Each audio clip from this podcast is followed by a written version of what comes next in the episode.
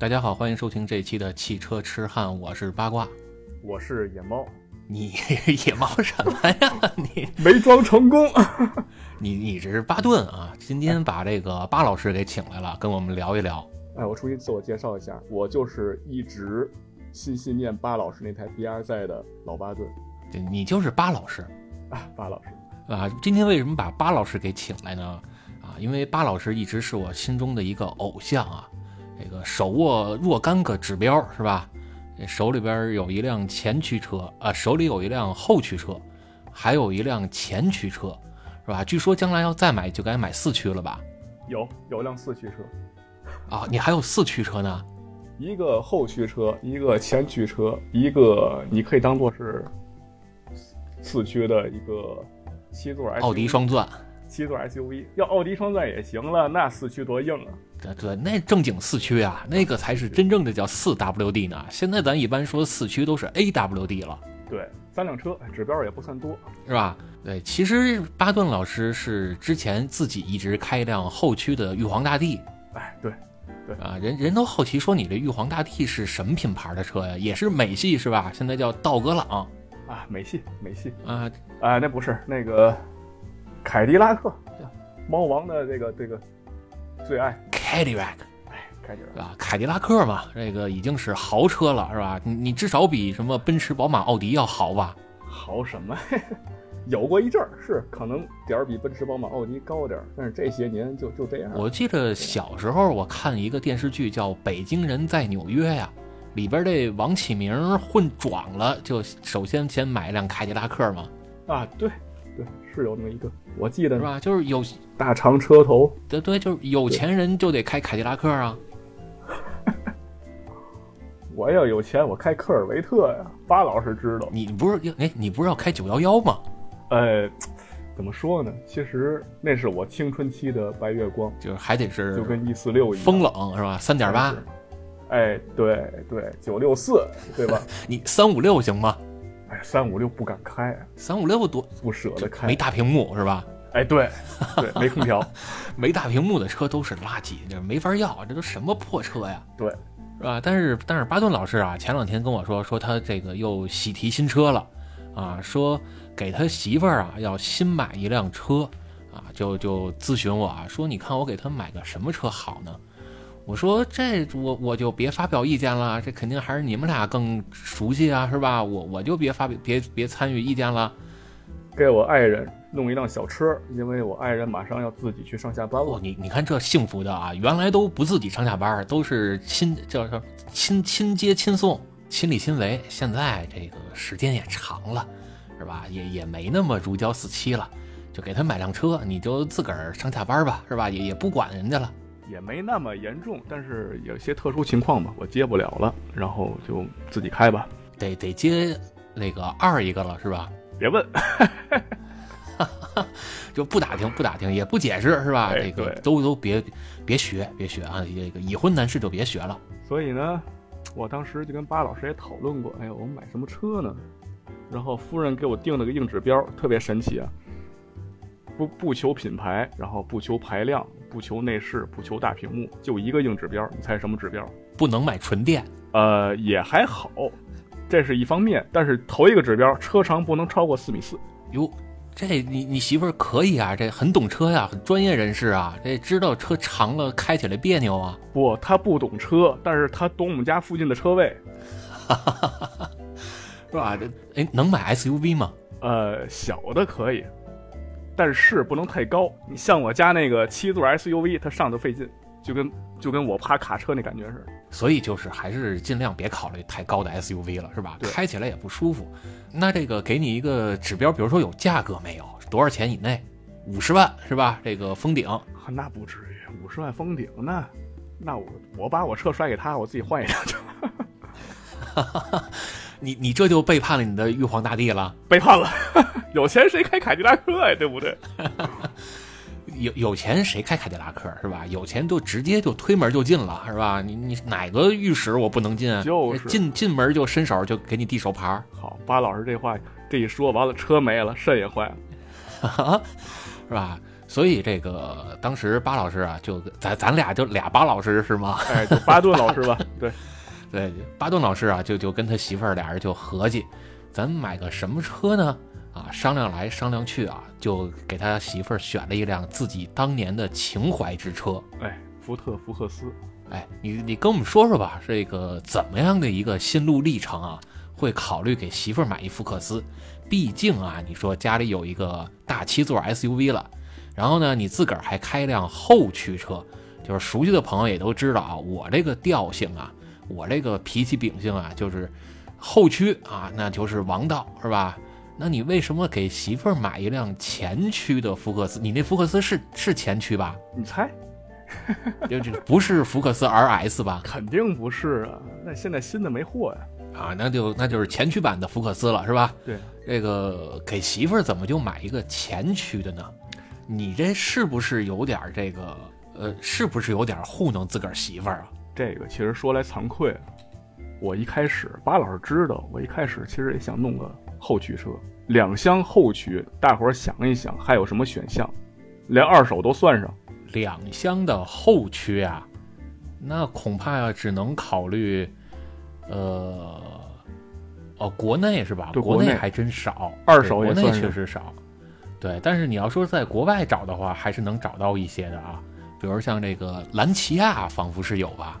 也得找二手了，是吧？这但，但是我印象中好像是有的，兰奇亚是有两厢后驱的，我记不清了。硬要说的话，雷诺也有，但是这个一般人更买不到。那雷诺那就更老了。我公布答案了，上一代宝马一系的幺幺八、幺二零啊，还有什么幺三零、幺三五？那不敢想，幺幺六的也行，就标致发动机那个也可以。那叫一点六 THP 是吧？哎，也可以，也可以了。就是女士开没问题了，然后我开，哎，唠个后驱，很棒，对吧？然后她开小宝马，在他们单位也算是。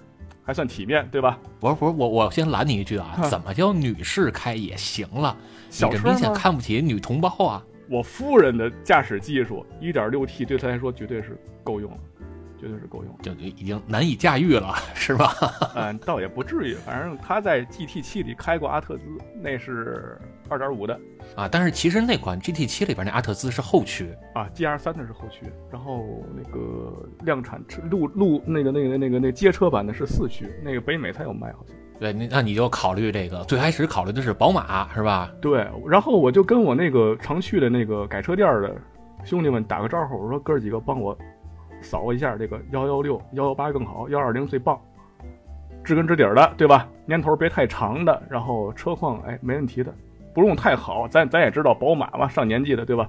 也别太差，然后 就很遗憾，你知道吗？结果就是前几天那哥们儿不是前几天了，就当时那哥们儿就给我打电话了，就，呃大哥那个迷你行不行？反正发动机一样。我说 就真找不着幺幺八吗？他说他真找不着。结果有一天我去到店儿里边，好像是给差速器换油，好像是就看见门口停辆墨绿色的幺幺八。我说：“你们不是说没有吗？这不得停一辆吗？”结果店老板就跟我说：“问了，人车主不卖，就差把刀架他脖子上了。”结果你猜怎么着？人家车主说了：“我卖身给你，车都不卖。”这是个男车主还是女车主？男车主啊，那那就算了，那就说明人家可能真的不想卖，对吧？咱能理解吧？不，这是你出面跟人聊。你要是让你媳妇儿出面跟人聊，也许就成了。是啊，那车买着，我媳妇儿没了。但是你实现这愿望了，是让让你媳妇儿开上这个后驱的宝马了，我就开不着了。那那你跟人借吗？我借谈不上，但是我跟人说说，我能不能坐进去坐一会儿，感受一下。人家挺大方，把钥匙扔给我了，坐进去感受一下。你看这个宝马幺幺八，你也知道，进去没有大屏幕。还是个机械手刹，方向盘磨的都锃亮，然后也叫包包浆包浆了，对。但是咱是真喜欢，咱看这个，就连那个内饰的都真喜欢，那个机械的那个那个手刹那个把在那握了半天。但是呢，我后来想明白一件事儿，其实这种车可能不太适合咱们普遍意义上的女性去开，我觉得，因为你开一圈就发现这车方向盘是真重。但是咱们是真喜欢这种手感，对吧？我相信巴老师那个 B R Z 方向盘也不轻吧？对我那个反正比原来那车要沉，对吧？你像我最早第一辆车，我的初恋初代马六一一零款的，那方向盘也特重，当时我让我爱人在那上面练车的时候，他抡着是真费劲。所以说，有时候包括 像迷你，尤其二时代的迷你也是，大伙儿第一印象啊，这是个小姐姐们比较喜欢的车。但实际上，有时候 考虑到实际问题的话，他们可能未必真的那么适合小姐姐们。当然，不排除有那些驾驶技术啊，包括体能啊，就特别适合这种驾驶方式的这种女车主啊。但是大体上来讲的话，可能我想想，可能至少不太适合我夫人吧，那种娇小的、力气也不那么大的一个女车主。所以我就想，还是给她找一个相对来说不那么偏向我的喜好的车吧。然后我就去看那些个新车了，新车了，像可能会进来的标致三零八。但是最后没进来，就白等了。就看了看那个马自达的 CX 三零，车长四米三九，刚好卡在四米四这个边上。然后夫人也挺喜欢的，因为样子漂亮嘛。然后里面坐着也很舒服，人体工学觉得做的也很好。然后她这个身材坐进去以后，哎，就很合适。然后价格也合适，油耗也不高。但是呢，就发生了一件很神奇的事儿，因为我们那边长马的店儿跟长安福特的店儿挨着。我说你在这儿待会儿，我去隔壁看一眼。其实我当时鬼使神差的，脑子里可能就冒出一辆车来，就是很多很多很多年前在我心里那辆小福克斯。我想看看它现在怎么样了，简单看看，对吧？当时没有买的心思。到店儿里了，店儿里就一销售坐那儿喝茶，特冷清。现在福特的店儿，一看见人来了，哎，特高兴。哎呦，终于来人了！好，我就跟那个妖怪看见唐僧路过似的，就扑过来了，说：“大哥，您看什么车？”您是看那个大锐界呀，还是看这个这个这个叫什么？就是就给我指了一堆 SUV。你说你你说我看福特的 GT 四零，我就说哎对，GT 四零有吗？他说没有。他说那我看看福克斯。啊，那谢尔比也行。对，都没有，那我就看看福克斯吧。都没有，没意思。要说这就是，这就是，然后我就坐进去摸了摸，看了看，我觉得还不错。反正店里也没人，然后销售也闲着了，说大哥要不你就开一圈吧。我就开一圈吧，这不一开不要紧，就开出事儿来了，就就开回家了。对，喜提爱车是吧？当时没开回家，但是当时把我给开震惊了。就是巴老师能知道，我是一个特别容易、特别吃底盘的一个人。如果如果一辆车底盘特别好的话，我就特别容易给他对他有好感，就哪怕其他东西有很大缺陷，我当场可能就忽略了。这点咱俩一样，就是我是觉得底盘操控是一辆车必不可少的一部分。就是别的地儿什么动力啊，你都可以稍微弱一些，但底盘操控一定要猛，一定要非常的扎实很稳。这就是我一直追求的，叫人比车凶。你怎么体现人比车凶呢？并不是说我敢一直闭着眼睛油门踩到底，那不叫人比车凶，那叫人比车傻。是吧？就一定得是这车底盘操控特别好，指哪儿打哪儿，很跟手。结果这个福特，这是我开过最跟手的前驱车，没有之一，甚至超过我当年那马六。当然也跟它轮胎有关系啊。但是销售也很鸡贼，牵来一辆福特的顶配 S 七 Line，原厂轮胎是二三五宽的 PS 四，相当不简单了。这么一个 A 级小车，对不对？那很宽了，打死了方向盘，踩死了油门，前轮都不带响的，就那么过来了。那这动力确实不怎么样。哎，对，当时不知道啊，当时觉得，哎，这车有点东西，这前轮抓地力用不完啊，掉头，哎，掉头踩死油门，掉头，肉就过来了。然后车尾跟随性也不错，但是车尾也没响起来，因为可能后轮抓地力也太强了吧，就没像那个之前试驾了什么马自达呀、名爵喜欢那种后轮给你甩一下那种，没这种感觉。但是让你觉得这车就跟小轨道车一样，你也开不出前驱还是后驱。结果我就买了。因为为什么呢？因为我夫人也看见了啊，她觉得车长得也不错。当然，最重点是她一听哦，比马达便宜这么多的。哎，当时福克斯确实没人要，三缸嘛，对吧？三缸没人要，然后就折扣挺大的。然后她一高兴，就它了，就它了。然后夫人一拍板，把车拎回家了。拎回家以后，就应了巴老师那句话了：动力是真不行。它不是发动机不行，它是这个。但是福特不会给咱发律师函吧？我就多说点儿。变速箱反应有点慢，然后 ESP 不能关，导致你出弯的时候没什么劲儿，但是入弯的时候真的很很快乐，就是多大的速度把车车头丢进去，它都没问题，都不会说推头了怎样怎样的，有一定乐趣。但是我当时就觉得这个车离驾驶者之车就差了一个六 MT 手动变速箱，但是呢，因为给我夫人开的话就无所谓了，就好开好停，然后油耗也不是特别高，然后音响也不错，然后空间也挺大，空间。实话实说啊，这个我为这个结论负责，它比现在 TNGA 这一代的卡罗拉雷凌后排还大一点儿。啊，对，然后关车关车门，回头一看，哇，十八寸大轮毂，对，就还真是心情还不错，别太细琢磨这东西，这个价位买那么一个东西还挺值的，这，么一个过程。他还蛮喜欢的，因为我媳妇学美术的嘛，他还亲自画了幅画贴在屁股上，接老公用。回头听友要是感兴趣的话，我把这个照片给抛出来。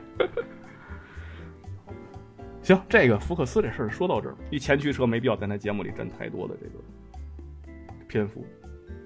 不是前驱也有前驱的好处啊，是吧？这个反正我在网上啊就经常看有人跟这聊，说后驱车就不应该存在。全世界就只应该存在前驱车，这怎么说啊？这个，你看人就说了，说这个为什么世界上是先有的后驱车，但是呢，又通过技术的迭代也好啊，然后市场的反馈啊，后驱车慢慢的就越来越少了，绝大部分都变成前驱车了，是吧？这这就能代表说，我们现在人民的意志啊，就是需要前驱车。那照他这逻辑，咱现在得吃素。那怎么说呢？人类先学会打猎，后学会种地啊，那还是得吃生的呀，是吧？先吃生的呀。所以他这个逻辑是，呃，乍听有点道理，但是怎么听怎么不对劲儿呢？巴老师怎么想这个逻辑？我我是怎么想啊？就是从前从后驱车过渡到前驱车，确实是这样啊，因为世界上最早的车都是后驱，慢慢的才开始有了前驱。但是呢，变成前驱的原因并不是说啊老百姓主动的选择，而是有几方面原因。最主要的一个原因是节约生产成本。哎，这么一说，我觉得舒服多了，是吧？你你你算你少一根传动轴就不少钱的吧？对，啊？然后你再考虑你还要把这个这个变速箱啊，这个再去放到后置。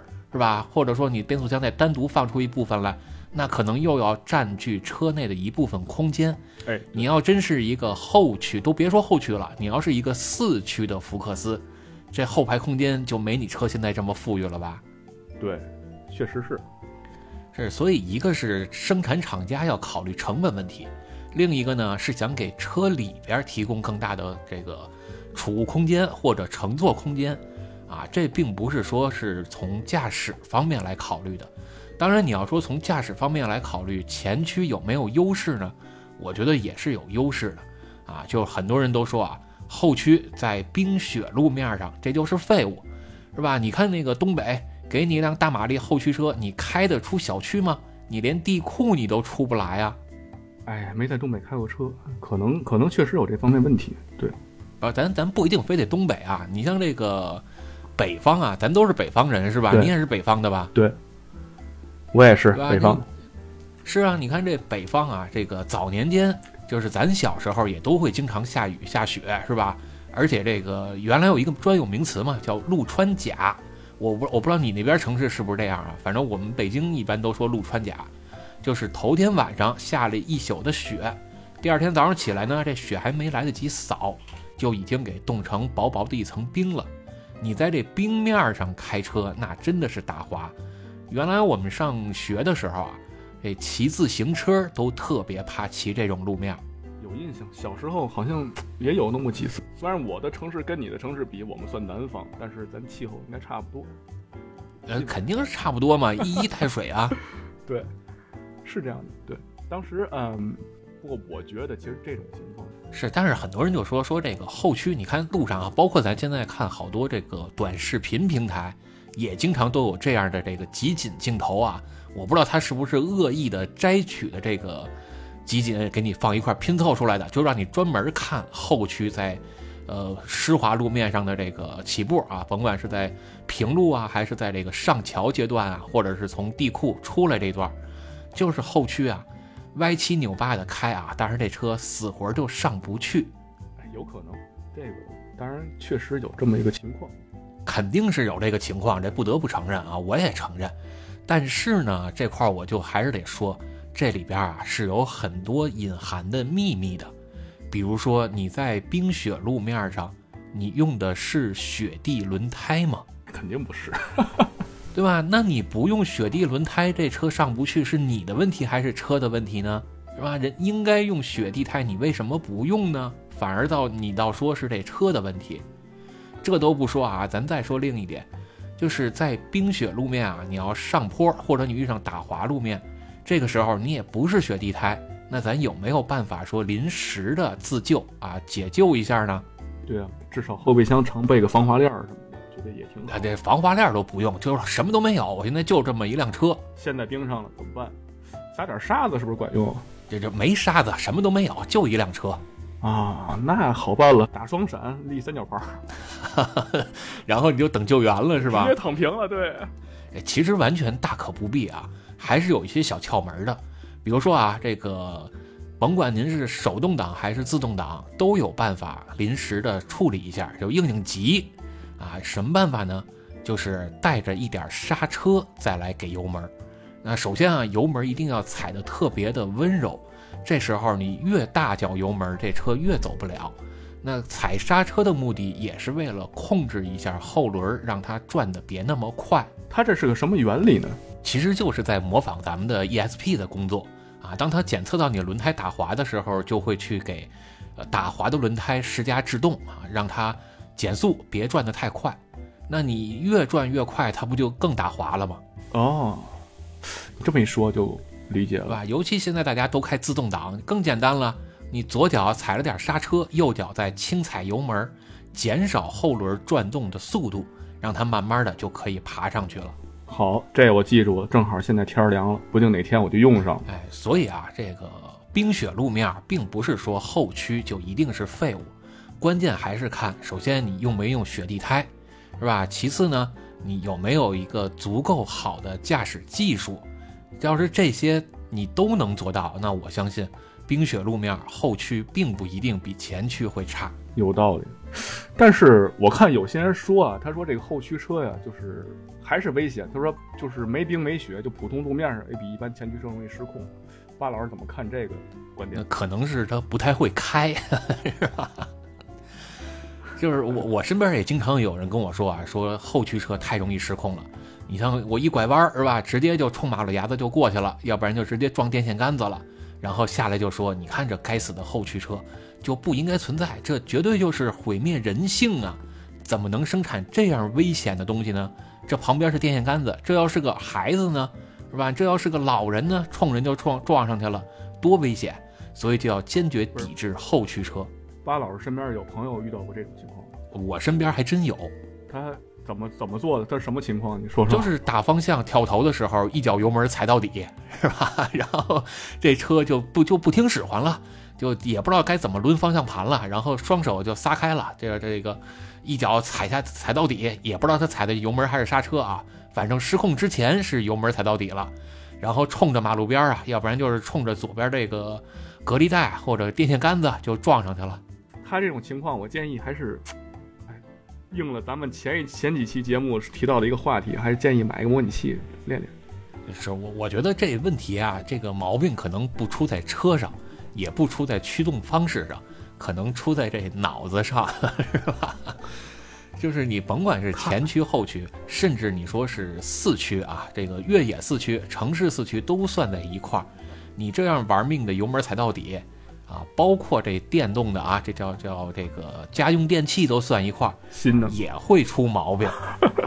他既然敢在掉头的时候油门踩到底，说明他是想玩一下。但是你要是玩出了问题，你这个这个这个这个，你就不能怪这个车本身，对吧？这个驱动形式。哎，人家说说我原来开前驱车就不会啊，我开前驱车顶多轮胎响一下，然后我赶紧松开油门。是吧？我把方向这个控制一下，我车能救回来啊！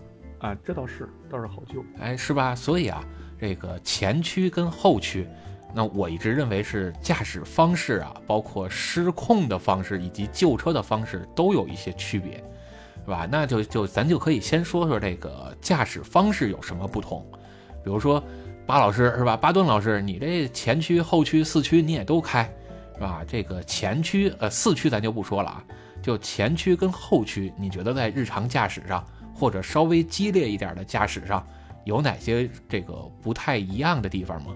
我先说结论，呃，日常驾驶上，我总结就是，如果你的 ESP 和牵引力控制都开着，然后不是很激烈驾驶的话，基本没区别。我可以这么说，基本没区别。我认同。区别在哪儿呢？我觉得最大区别就是你把这些辅助都去掉的时候，让这些车子露出的它的本性的时候，然后区别就来了。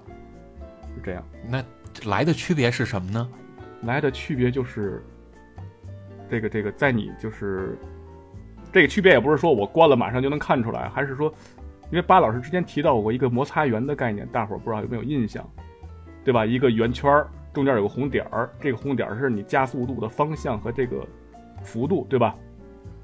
我先说结论，就是说，当你这个红点到你摩擦圆边缘的时候，你才能感觉到区别。这个区别在于，你可能是前轮先失控，还是后轮先失去抓地力。是这样，因为我前驱车其实开的还蛮多的，因为我特别喜欢试驾嘛，包括身边朋友买车的时候，我都会去蹭试驾，然后基本上我都会先条件允许的情况下，我会试着把它开到响胎，包括像马自达的这这几年的新车，我基本上都开过，然后都会在一个较大的弯里面给它开失控了，基本上每次都是推头，就这样，我很容易把它开推头，是这样。但是如果是个后驱车呢？我在同样的弯儿里面，我会尝试着挑逗性的给一些油门的时候，你会发现它的后轮就会往外甩。这个时候，如果你没有一个习惯性的去反打方向盘的话，那么多甩一点，你的后轮就会，对吧？车头就会变到后面，然后车屁股会跑到前面去。用他们那个赛车的话说，就整个人就死病了，对吧？转圈了。如果你愿意这样开下去呢，我就踩死油门不放，你原地转圈儿。也挺好玩的，这是我原来在一些空地儿上、封闭场所特别喜欢玩的一件事儿：原地转圈儿，或者围着一个点，然后画个圈儿，或者听巴老师教我的办法就画个八字。这个是前驱车很难做的，因为你一旦踩死了油门，它一定会往前走的。它的车尾一定是安定的，或者至少是跟随着车头去走。这样，像好多我这两年吧，这两年试驾的前驱车，特别有意思一点就是。一些个比较追求的厂商，就是他们在底盘上会比较有想法，就是他们希望前驱车的尾部能够稍微活跃一点。不知道巴老师有没有开过这种车前驱车？我反正驾驶过的，你像老款的两厢版的这个马自达三昂克赛拉，两厢版的是这样的，就是当我在开这个车挑头的时候啊，当然是带一定车速的进弯挑头，这个时候呢，我再稍微给一点刹车。后屁股就开始有一点不安分了，其实还蛮有意思的，就是让你的车尾车尾跟随性也觉得哎特别好，这车有有趣儿。但是你一旦踩死了油门，它车尾最终一定是跟着你车头往前走的，就是它甩到一定程度到头了，你车子开始正常的前进了，就是有乐趣，但是不多。像我。这两年试驾这些小车里面，包括 CX 三零可以做到，CX 四也可以做到，昂克赛拉就非常明显了，因为它那个原厂胎太烂了，韩泰的也不什么胎我忘了。包括咱们自主品牌的名爵 One，一个新出的一个小 SUV，也一定程度上可以做到。呃，我试驾这些前驱小车里，唯一一个就车尾特别安分的，就是八代高尔夫。当然那车我评价还可以，就是车尾过于安分，就是这一点。但是后驱车就不一样了。同样的，像巴老师说，我挑头也好，或者说我拐大弯也好，我要是多给一些油门，后轮一定会非常的不安分。当然，前提是我关掉了 ESP，关掉了这个 TCS，后轮会非常的不安分。如果你油门一直踩下去的话，你的后轮一定会超出你想象的不安分，就是它会有非常激烈的一个动态。如果你不会反打方向盘的话，这时候你整个车就会陀螺转圈儿。但是这也是它的乐趣的一部分，就是你需要学会循序渐进的开油，同时学会用这个油门去控制你的方向，对吧？同时学会，对吧？实时的这个在一个必要的情况反打方向盘，然后你开多了以后，你就觉得后驱车是有脾气的，然后可能不同的后驱车脾气都不一样，但是你会觉得它可能是个活生生的、有灵魂的、有性格的那么一个机器。然后你就更愿意去试着跟他沟通、跟他交流，慢慢的去熟悉他，也让他熟悉你，然后慢慢的再实现一种人车合一的时候，你会这种体验是跟前驱车不那么一样。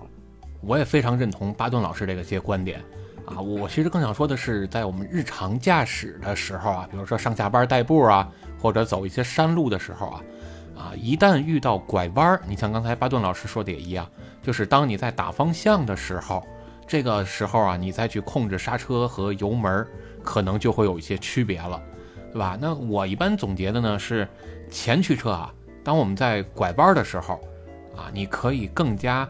肆无忌惮的，呃，也不能说肆无忌惮吧，是可以更加早的去踩油门。比如说在过弯心的时候啊，我们都知道外内外走线是吧？那一般来说呢，标准的做法是在到达弯心，然后才开始踩油门出弯。但是前驱车呢，可以稍早一点，就是还没到弯心就可以去踩油门了，因为前驱车的一个特性啊。就是会转向不足，啊，当你油门啊和方向啊，包括刹车呀用的太多的时候啊，是同时用啊，用的太多的时候，它就顾不过来了，是吧？要不然把这个轮胎的能力给刹车，要不然给油门，或者就给方向，啊，没办法方方面面都照顾得很均匀，是吧？这巧妇难为无米之炊嘛，你前你驱动轮跟转向轮都在前轮上。那它就没有那么多的能力嘛，分身乏术了。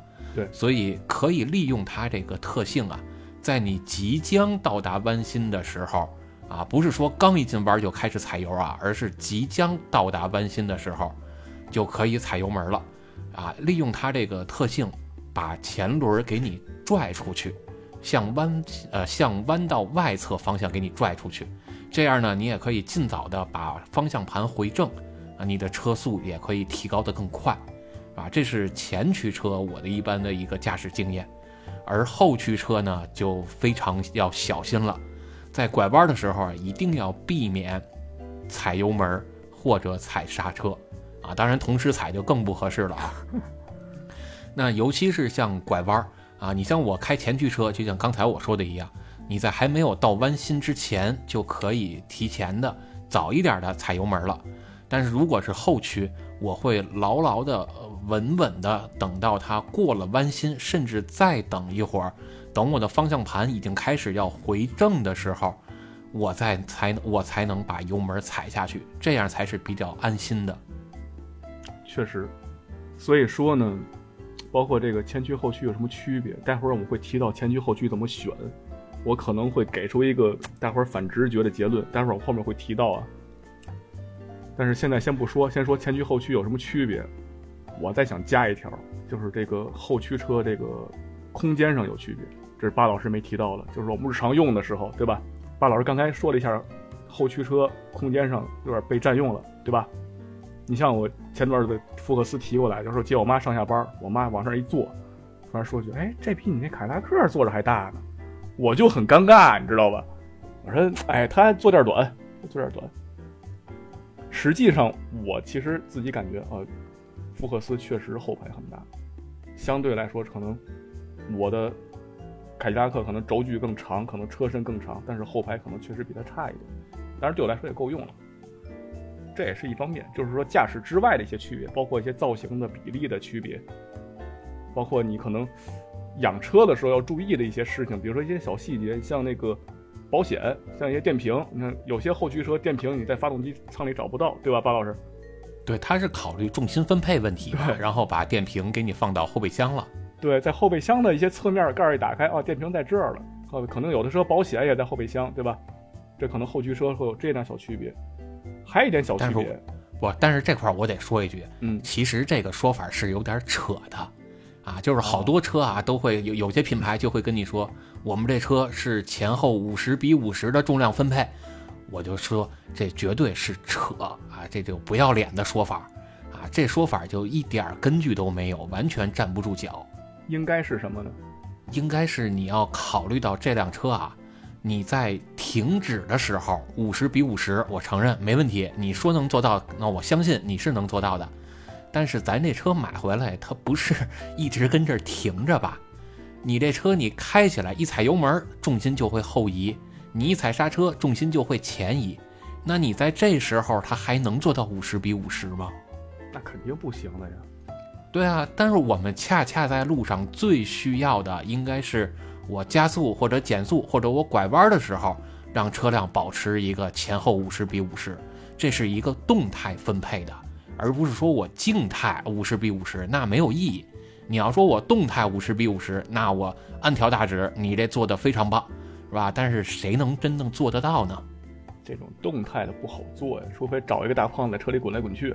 啊，你看，所以这个拓海为什么让这阿树坐在后排呢？是吧？对，这不就道理就出来了吗？是吧？人家会灵活运用嘛，对吧？那你要是说你这车静态停在这五十比五十，你有一点价值吗？我我觉得是没有啊。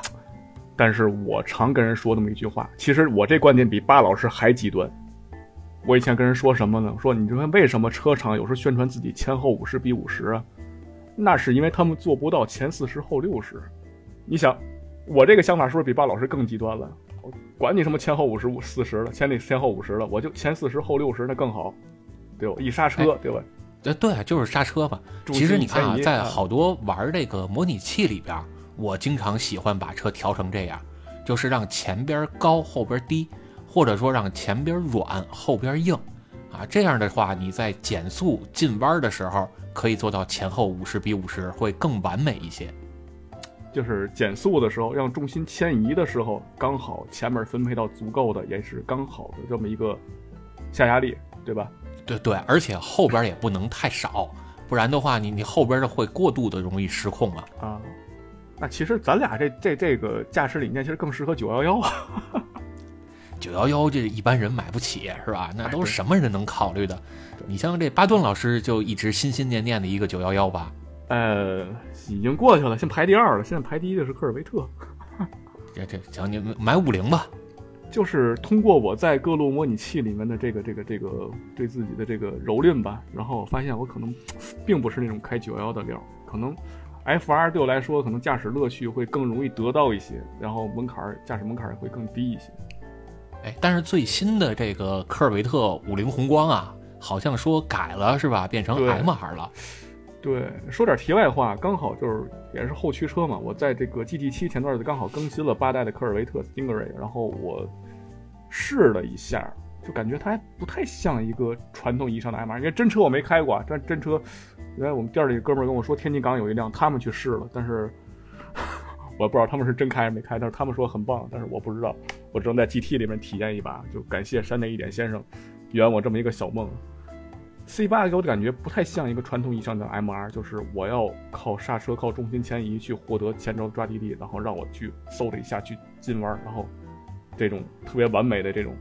或者说有点神经质的，一旦失控起来特别，瞬间就很疯很难救的那种 M R，它有一定的这个容错率，让你觉得介于 F R 和 M R 之间的那么一个感觉，就还蛮有意思的。那就是 F M R 是吧？S 两千，它发动机确实是在后面，所以在座舱后面，但所以我就觉得这个车的调教可能有些他们工程师自己的想法在里面。那可能还是怕老车主不太一时之间不太能接受，哎，有可能啊。但是这块还是说到了，就是前驱跟后驱啊，它这个失控可能会有不太一样的地方。对，刚才巴顿老师也一直在说啊，这前驱容易叫转向不足是吧？Understeering。对，啊，就是你看投递里边啊，投文字地里经常就说 under under 是吧？这就是 under 了啊，就是转向不足了。而后驱呢，就是 over 啊，就是 oversteering，叫转向过度。其实特别好理解啊，就是当你拐弯的时候，比如说你往左边打了一把方向盘，啊，前驱车呢，如果你车速太快的话，你会发现这个车啊，可能它的行驶轨迹并不是打了一把应该拐那么多，可能就像你打了半把方向盘。而后驱呢，同样你打一把方向盘，油门如果你踩多了，这车的转向角度啊，可能就变成了你打了一把半甚至两把，有可能啊，这个车就原地转圈了啊，这都不带停的。确实，确实，这个就，这就是我特别喜欢后驱车的魅力的一部分。就是说，它确实就是，当离开了这些电子辅助，它露出了本来的面目以后，它有一定门槛摆在你眼前，然后你要去学着去怎么跟它沟通。我觉得这是非常难得的，就是一部分。就是前驱车脱了衣服一身肥肉，后驱车脱了衣服是一身肌肉 虽然这么说觉得我很 gay 吧，但是哎，可以这么说。啊。但是这块就又引出来了，是说那针对不同情况下，比如说前驱啊这个转向不足和后驱的转向过度，我们应该如何来救车呢？这个我得听巴老师讲了，因为我救车的次数也没那么多，成功的救过几次啊，但是是我在模拟器里面练的一个肌肉记忆吧，或者条件反射吧，但是我很难形成一个理论去告诉说怎么救，我不好跟人去讲这个事情。哎，咱也不用谈太多的什么理论啊，就是实践出真知吧。反正我的这个旧车的思路啊，基本上就是前驱车一旦转向不足了，这个时候呢，就是要尽可能的去松开油门儿啊，少少带一点刹车，然后去稳住方向。如果方向打的太多了，那我甚至要回一点方向。你会发现，当你把方向盘回一点的时候，反而这个车是能照着你的预计轨迹去拐弯了，而你越猛打方向，这车反而拐不过来了。哦，好，能理解了。啊，就是因为你方向越多，那你这个，呃，就是你刚才说的那个什么那个那个球啊，那个那叫什么球来着？你刚开始说的，就是巴老师说那个摩擦圆是吧？那轨迹球。啊，对，对，就那个摩擦圆是吧？那它就都被左右的这个力量所占满了，你就没办法减速了。而一旦你是在使劲踩刹车或者使劲踩油门，那它又没有能力分配给左右拐弯了。啊，你一共就这么大，呃，就就俩鸡蛋，你说你想摊一个多大的煎饼是吧？你这放不了果子了，你顶多放个果篦儿了，你就这么点鸡蛋嘛，是吧？那如果是后驱呢，可能就不太一样了。后驱啊，我一般的这个失控之后的，当然很多情况下我是诚心让它失控啊。那失控之后救车的方式，就是刚才巴顿老师说的，反打方向，并且踩油门儿啊，反而不是踩刹车啊，而是踩油门儿，并且是有节奏的，一点儿点的去逗这个油门儿，踩松踩松是这样的，然后根据你反打方向的角度，尝试的把这辆车就给你救回来了。其实说的好听一点儿，这就是咱们在做漂移了。我记得好像我第一次漂移好像就是这么练出来，当然也是在封闭场地啊，也是在封闭场地，所以合法的、安全的。但是大家尽量没有条件，尽量不要效仿。当然，这个封闭场地我现在也去不成了。我其实是挺建议大家找一个安全的地方啊，这个甭管是封闭场地啊，还是说找一个赛道啊，是吧？去体验一下前驱、后驱，咱们都体验一把。就拿你自己啊，日常最经常开的这辆车去试一试，一旦失控了，你应该怎么去处理，是吧？先把它练一练，练会了，变成肌肉记忆了。等真赶上出事儿的时候，你才知道该怎么办，你才不慌。要不然你只是脑子里有一个操作步骤啊，这个减速、回方向，然后怎么怎么救车，实际操作上可能跟我们说的就完全不一样了。所以还是大家要经常去练一练。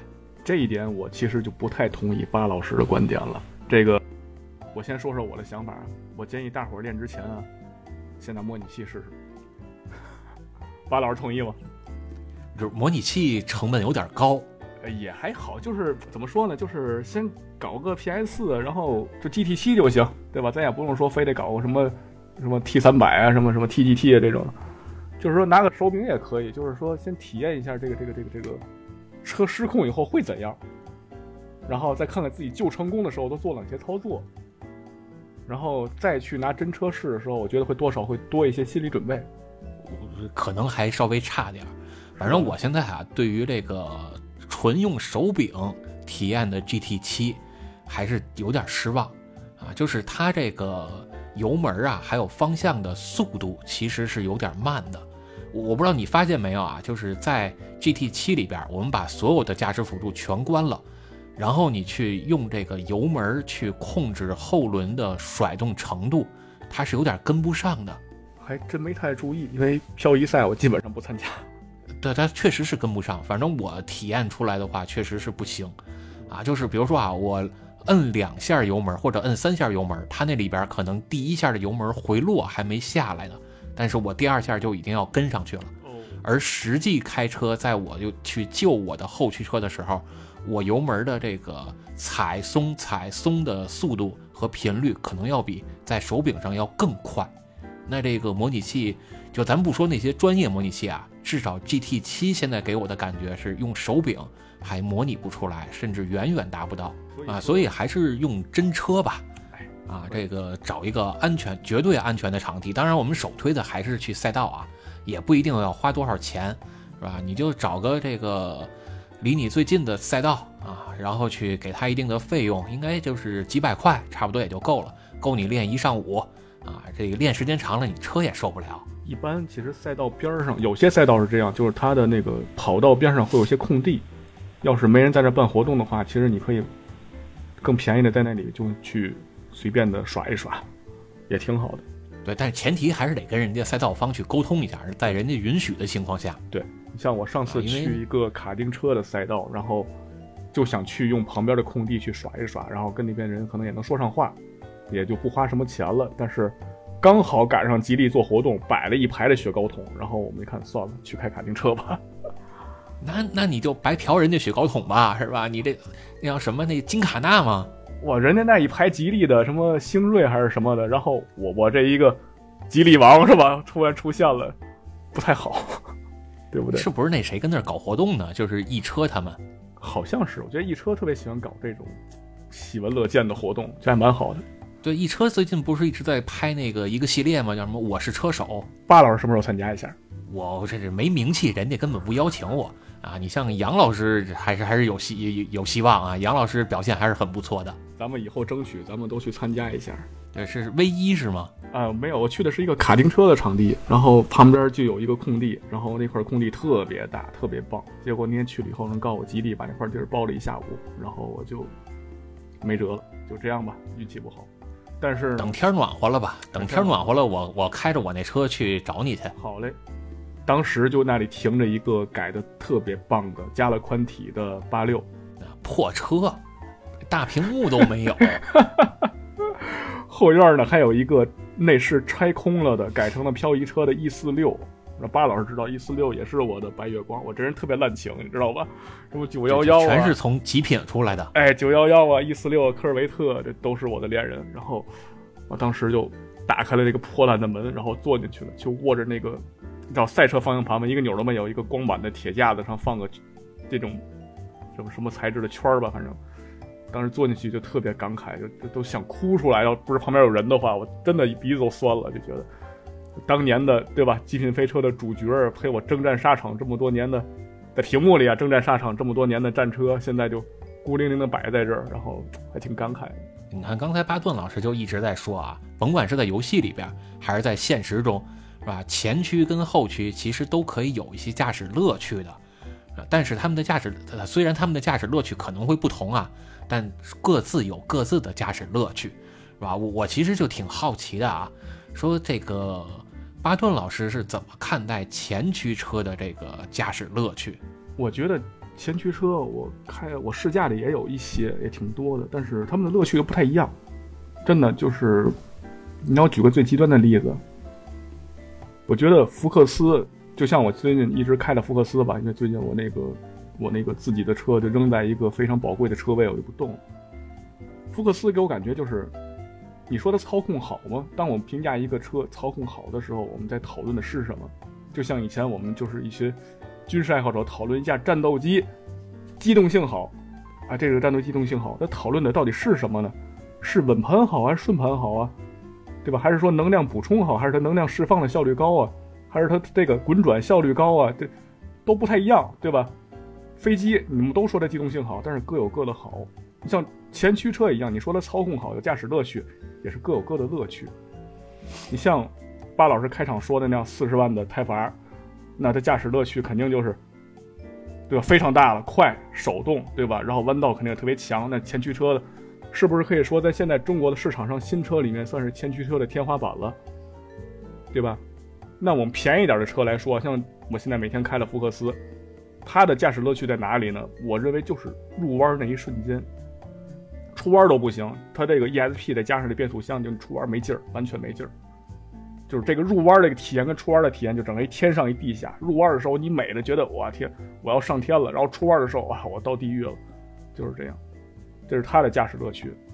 像高尔夫八代高尔夫，我就开了那么十几分钟吧，但是我觉得它的乐趣就是这车的变速箱还是蛮聪明的，就是崩直线的乐趣。就是我开高尔夫可能。这车绝对动力不是很大，但是如果我当初买了这车的话，我就敢说红绿灯我逮谁崩谁。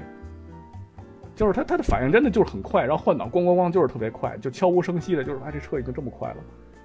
然后我刹车油门刹车油门，然后转弯给，然后弯出弯给油，然后变速箱都，哎反应就很棒，你知道吧？所以我就觉得高尔夫的乐趣可能在于这个速度出弯的乐趣，还蛮有意思的。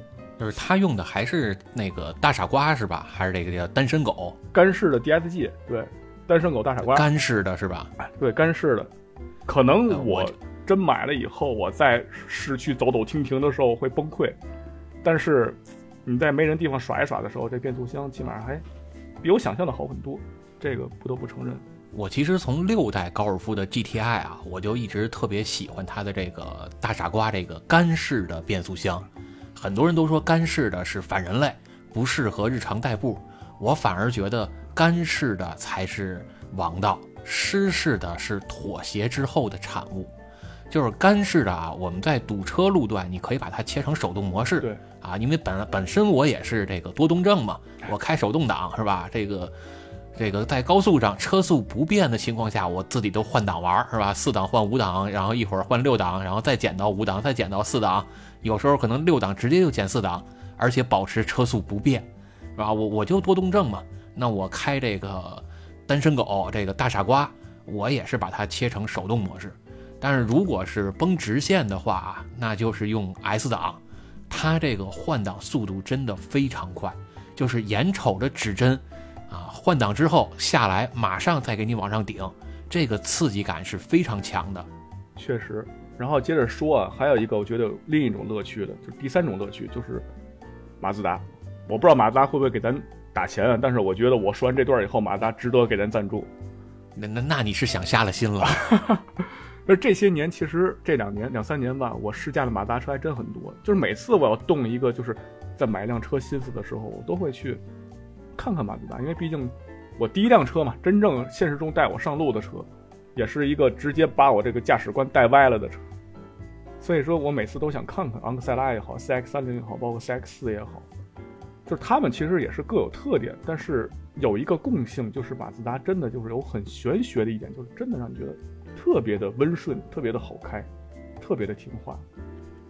马自达不光是大家说的转子是吧？他会玩转子，其实马自达在家用的小车上、前驱车甚至 SUV 上。它的底盘调教功力是非常好的，特别好。它有一些就其实它极限不高，实话实说，像 CS 三零、CX 我很容易把它开推了，但是推了以后马上就刹车了。但是销售吓一跳，但是我就告诉他，你放心，我经常这么干。然后我现在大概知道这个车的这个分寸了。就是你经常把销售吓一跳啊，经常把销售吓一跳。但是没关系，咱没出过事儿，就是咱敢这么干，是因为咱们心里有底儿。对，总有第一回嘛。对，大家就不要轻易尝试，但是。它极限其实不高，可能也跟它轮胎有关系，就包括它轮胎的这个尺寸、它这个规格都有关系。但是呢，我我我反而认为啊，极限不高，反而更容易得到乐趣。看对，轮胎更容易响吗？呃，对，轮胎更容易响，或者说它更容易推头，或者更容易甩尾、转向不足啊，或者转向过度。对，这个时候才是我想要的这种驾驶乐趣的体现，刺激感就来了。但是马自达这个车就是，它普遍的就是在这个极限范围之内的时候，这个车让你感觉特别的听话，特别的乖巧。不管是变速箱动力的反应，包括你转向车头的指向，它不会特别凌厉，但是很温润，让你觉得是一个非常懂你的一个青梅竹马。就是它脾气也很好，但是呢又很乖巧、很聪明，让觉得哎，真是跟他沟通还是。很愿意开的，很愿意让你开的一个车，就这个东西，它的优点不会写在配置表上。你说我屏幕多大？你说我动力多强？你说我空间后排几圈机制？这个东西你没法写在配置表上。但是你开起来你就觉得你很愿意给他很高的评价。就是我很能理解为什么好多车评人对马自达的评价都很高。就是这种东西你要去体验，体验完了以后，你发现这些东西不是配置能换来的，就看你愿不愿意去为这种体验去花钱了。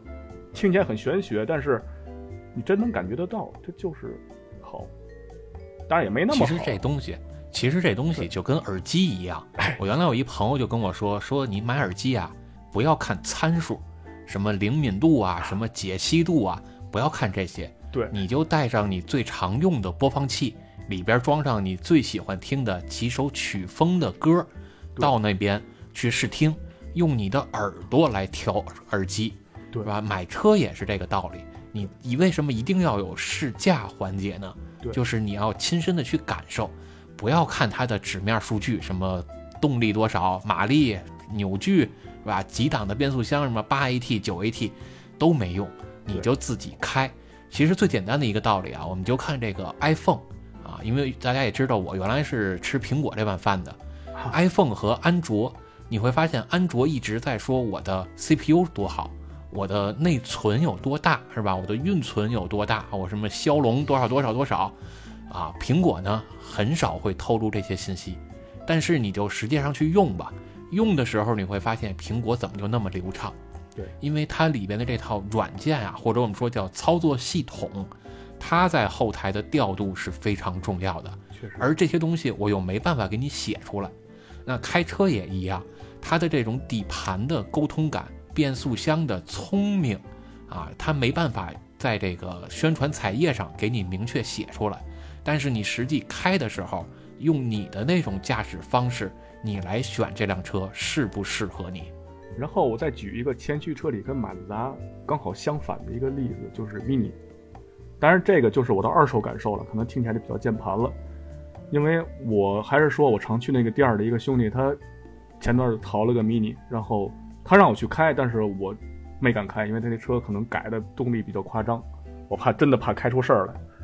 但是我坐了一下，它这车真的相当硬核，跟马达完全不一样。马达就是一个其实不那么硬核的，但是让你觉得就很温顺，就是很好开的一个东西，很好交流的一个车。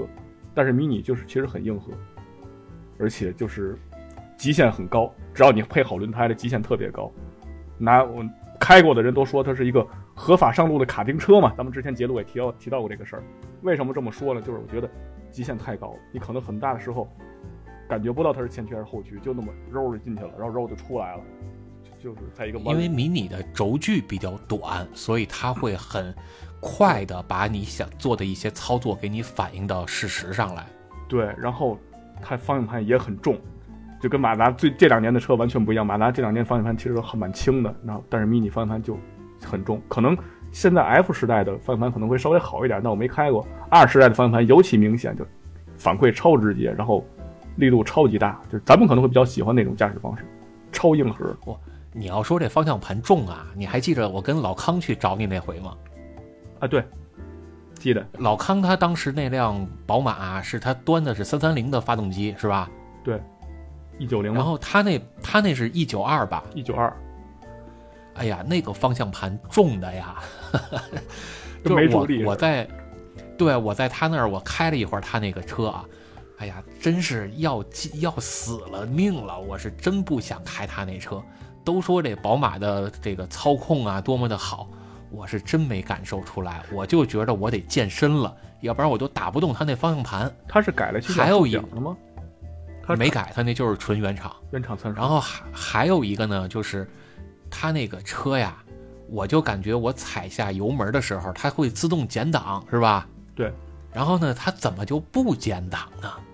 我我后来我还试了一下，把它那个车，就咱说这说这个变速箱的聪明程度啊，跟它的反应速度，我把它那个车啊调成手动模式，然后我用手动模式减档，我减了一下之后没反应。我我我心里就琢磨，我说，哎，我摁错了吗？是是没减档啊？我再推一下吧。结果我再推了一下，这哥们儿减了两个档。哎，我其实说个冷知识吧，其实我们大伙儿都说三系变速箱好，但是确实好。但是呢，其实老康那个 E 九零那一代的三系的变速箱，在咱们中国的生产的车里面，其实就是用的是六 AT，对吧？是，反正它那个反应速度啊，我不知道是不是它该保养了，还是怎么？可能该保养，真的换油了。我猜对，真的，它都不是慢半拍啊，它这可能得慢慢半年。我说个冷知识，它那六 AT 其实就是采福公司然后授权生产的通用那台六 AT。啊，那那就难怪了。因为宝马三系就是 E 九零那一代在海外生产的，就是他们德国那边被其他市海外市场卖的时候用的直接就是通用那台六 AT，是这样的。真正大伙儿说啊，三系变速箱无敌，然后匹配无敌，其实就是就是 F 时代这这几年的事儿。这个八 AT，当然也是难怪了，也是在通用的六 AT 的基础上改的。当然我不是说这采 F 八 AT 多么完美上天天花板，其实不一定。这你发现没有，这个八 AT 其实好多后驱车，包括纵置的车都在用，阿尔法罗密欧在用，捷豹也在用。但是真正评价高的，其实也就是 F 三系，就是 F 就是 F 三零这一代三系。不，你光用同样的硬件是没有用的，你还是得去会调它，对，会匹配，对吧？这这是很关键的。也包括同样的，对你同样的一块显卡，你装不同的显卡驱动程序，你玩游戏的时候帧率还不一样，差大了，对。包括一些小技巧，比如说你真的降档之前，先把转速表抬上去，起码感受上也蛮快乐的，对不对？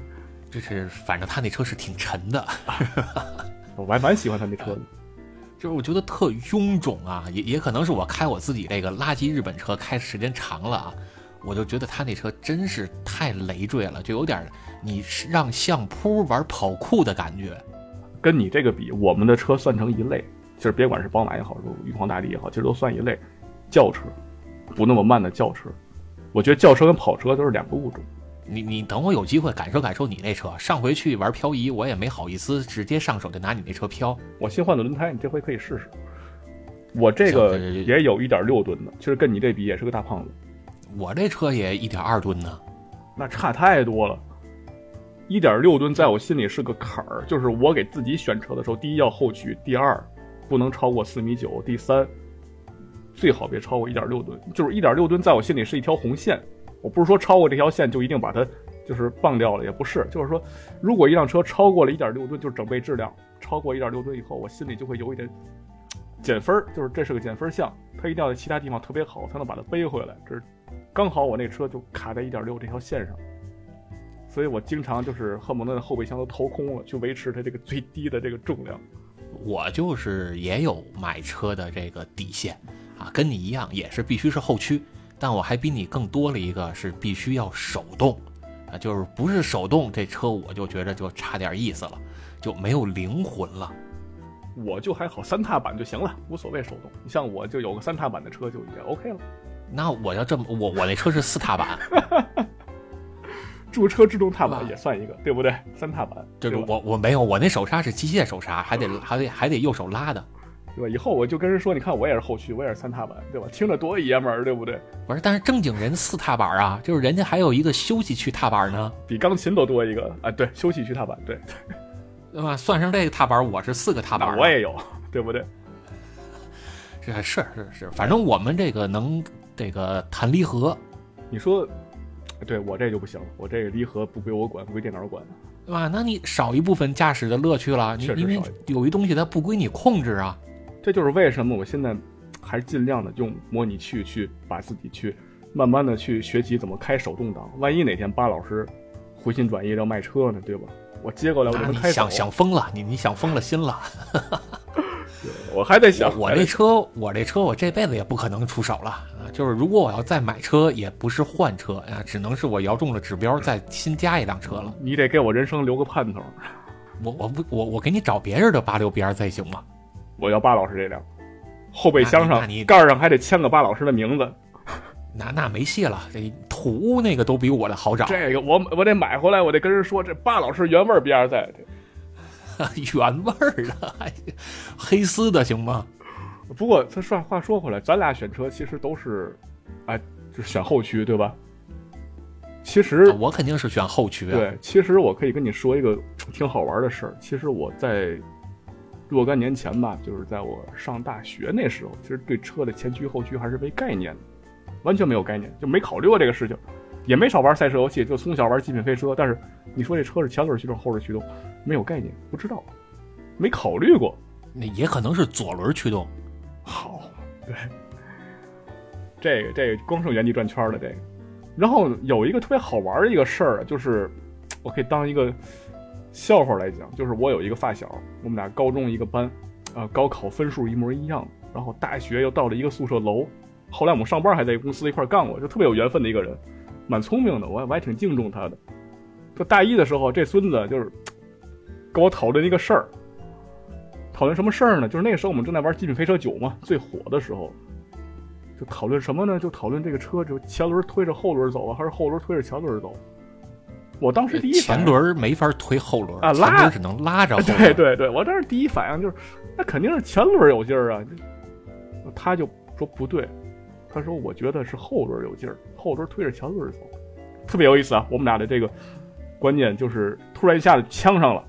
我们俩吃饭的时候呛上了没没错啊！你要真是前轮有劲儿的话，咱百米冲刺跑步咱就改爬吧，就倒立吧，干嘛还要俩腿俩腿儿蹬呢？哎，他就是这么说的。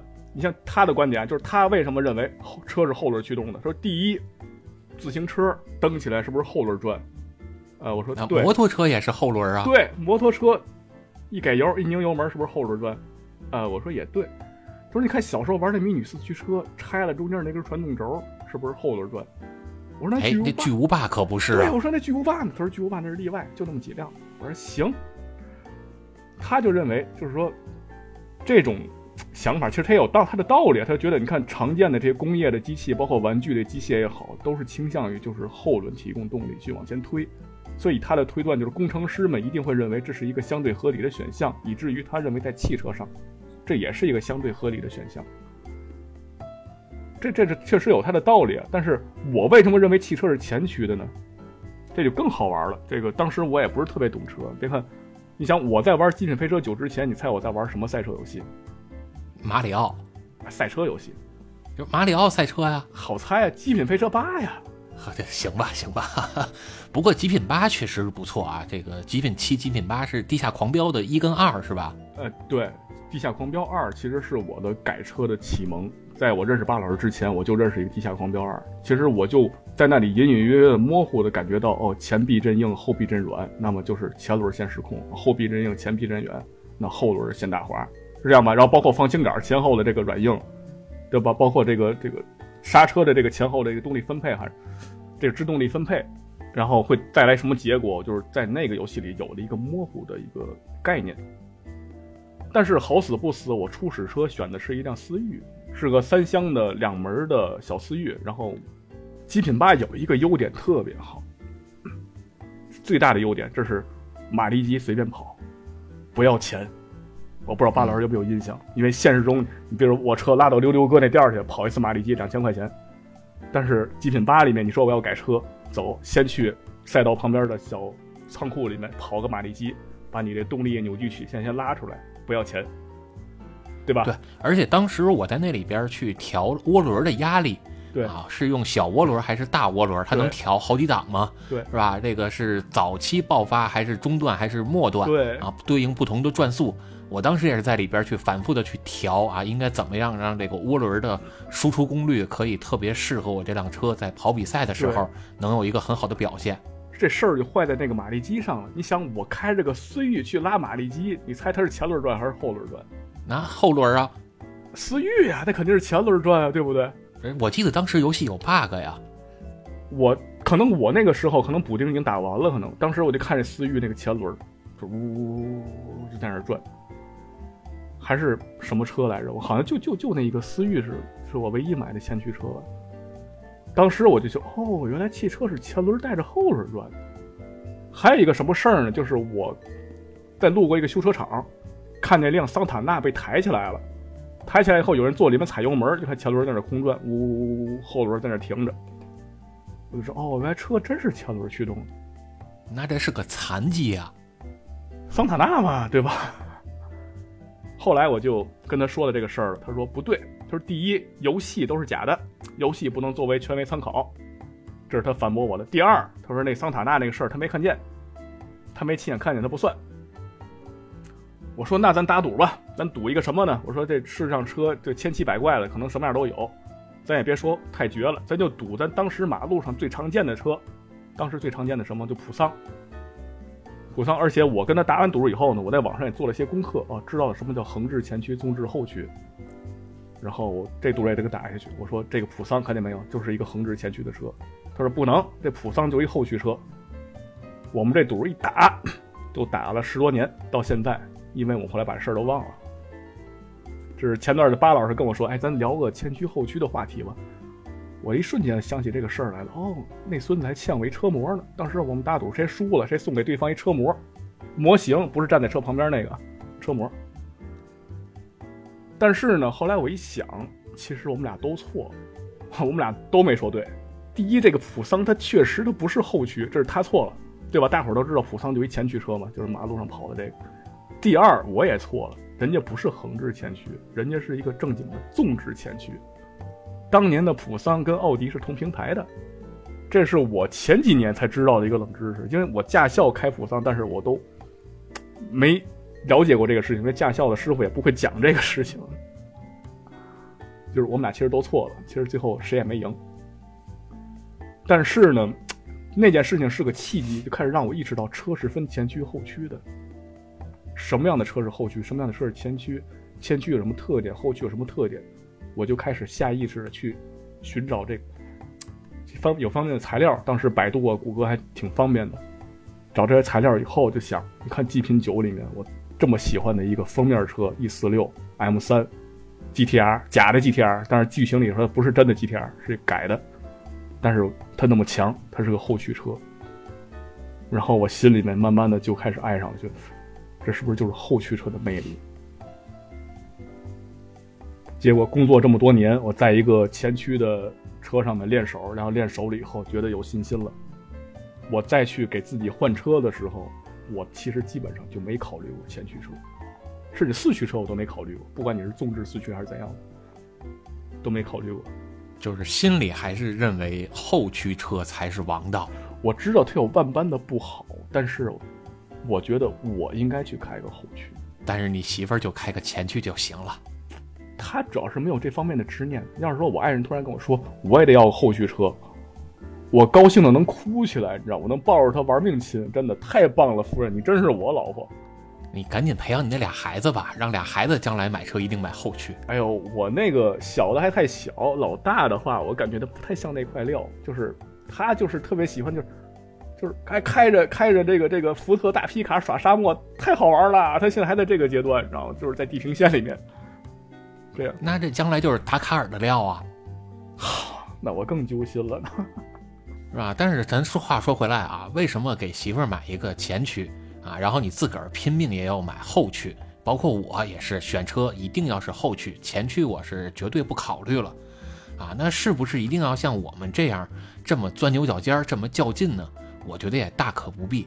对于绝大多数人来讲，前驱车也完全够用了，是吧？我我是一直认为前驱车呀，啊，就是纯代步，上下班买买菜、接接个孩子啊，就已经绝对够用了，啊。但是如果你要是对驾驶有一丁点儿的追求，或者对于驾驶乐趣上有一些追求，包括想钻研一下驾驶技术，那还是得考虑后驱。